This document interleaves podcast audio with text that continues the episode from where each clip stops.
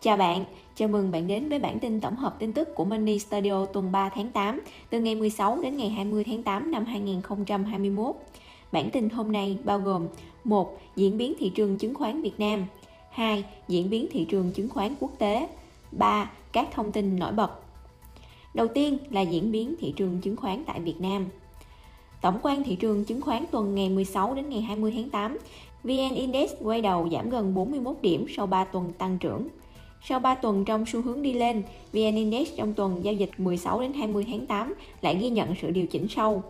Nói tiếp đà tăng trưởng của tuần trước, phiên giao dịch tuần được đánh giá là phiên tăng mạnh mẽ với nhóm ngành dẫn dắt là ngành chứng khoán, khiến thị trường bật tăng 14 điểm cùng với thanh khoản bùng nổ. Tưởng chừng đà tăng trưởng trong phiên thứ hai sẽ nối tiếp sang phiên hôm sau, thì phiên thứ ba lại là phiên thị trường điều chỉnh do áp lực bán đè lên nhóm ngành bất động sản cùng ngành vận tải bị chốt lời dù ngành thép tăng trưởng. VN Index gần như giằng co và nhiều khi đã chìm trong sắc đỏ, nhưng lực cầu vào của các mã trụ vào cuối phiên khiến thị trường xanh mạnh. Tín hiệu bán tháo đã trở nên rõ ràng hơn vào cuối phiên tuần với áp lực bán ồ ạt lên các ngành đặc biệt là ngành ngân hàng đã kéo VN Index mất gần hơn 45 điểm. Phiên thứ 6 ghi nhận thanh khoản đạt kỷ lục trong lịch sử giao dịch chứng khoán Việt Nam với tổng giá trị giao dịch lên 38.349 tỷ. Chỉ số VN Index cuối tuần chốt tại 1.329 điểm, giảm 41,53 điểm, tương đương 3% so với giao dịch tuần trước đó. Chỉ số HNX Index cũng giảm gần 5,47 điểm về mốc 338 điểm, giảm 1,6%. Thanh khoản trong tuần giao dịch vừa qua được đánh giá là bùng nổ với tổng giá trị giao dịch trung bình trên sàn HOSE 28.308 tỷ, tăng 18,65% so với giao dịch tuần trước đó là 23.858 tỷ.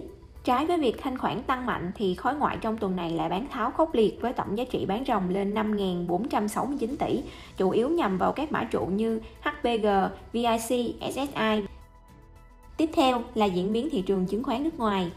Phố Wall hồi phục trong phiên giao dịch thứ 6 cuối tuần ngày 20 tháng 8, khép lại một tuần đầy biến động do lo ngại thời điểm Cục Dự trữ Liên bang Mỹ bắt đầu thắt chặt chính sách tiền tệ.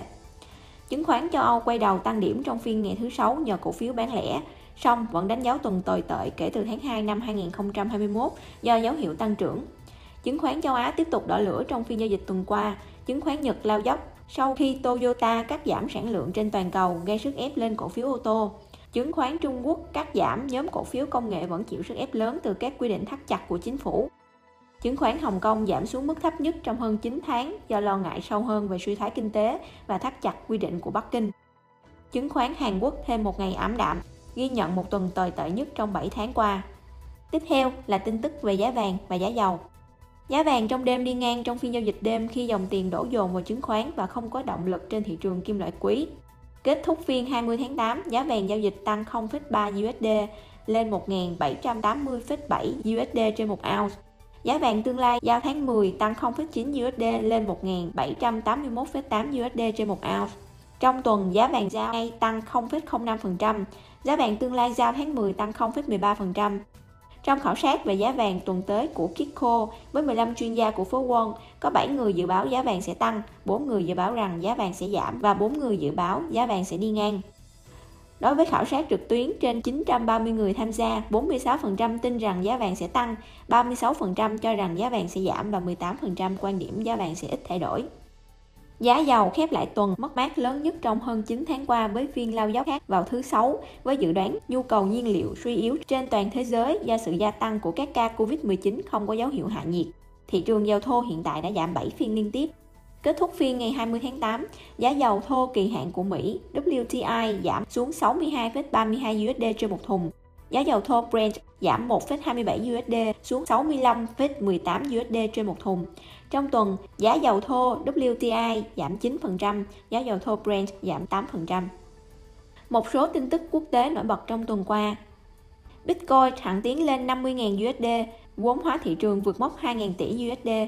Tính vào thời điểm sáng ngày 21 tháng 8, thị trường tiền ảo có 97 trên 100 mã tăng điểm, còn lại 3 đồng tiền ảo khác giảm giá.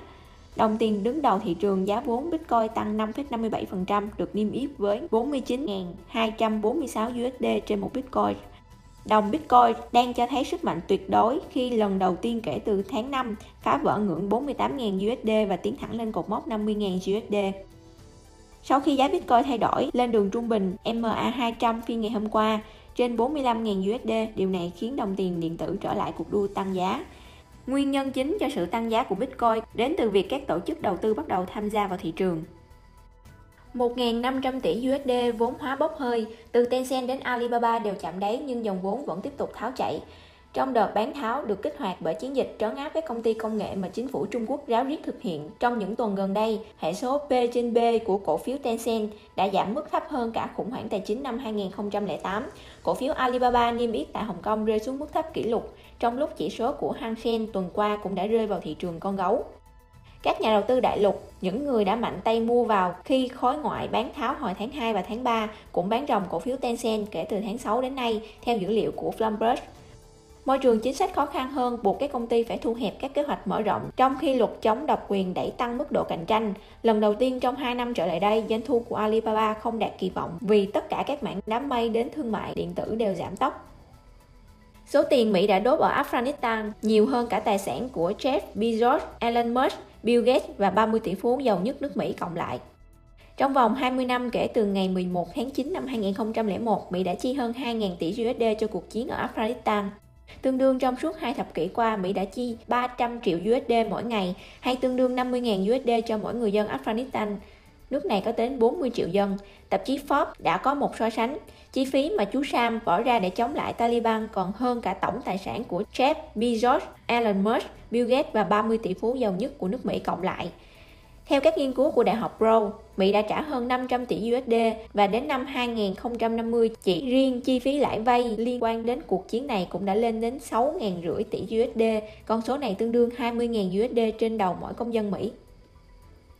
YouTube thất bại tỷ đô của Google sau 15 năm, doanh thu quảng cáo chỉ bằng hãng truyền hình hạng trung dù mang tiếng là ông lớn trong lĩnh vực video. YouTube có thể được coi là một trong những nền tảng mạng xã hội thành công nhất thế giới. Thương vụ Google mua lại nền tảng này được cho là một trong những thành công lớn nhất của ông lớn công nghệ. Tuy nhiên, theo tờ New York Times, YouTube mang lại hoạt động kém hiệu quả sau 15 năm được Google mua lại nếu so sánh với những gì mà các nhà đầu tư bỏ ra và kỳ vọng vào nền tảng này. Nói chính xác hơn, dù mang tiếng là một trong những cỗ máy kiếm tiền của Google, nhưng YouTube chưa phát huy hết tiềm năng của mình. Số tiền mà YouTube kiếm được từ quảng cáo, nguồn thu chính của nền tảng này trong năm qua khoảng 11,2 tỷ USD. Nếu đem ra so sánh thì chúng chẳng hơn số tiền quảng cáo của hãng truyền hình hạng trung Viacom CBS tại Mỹ là bao.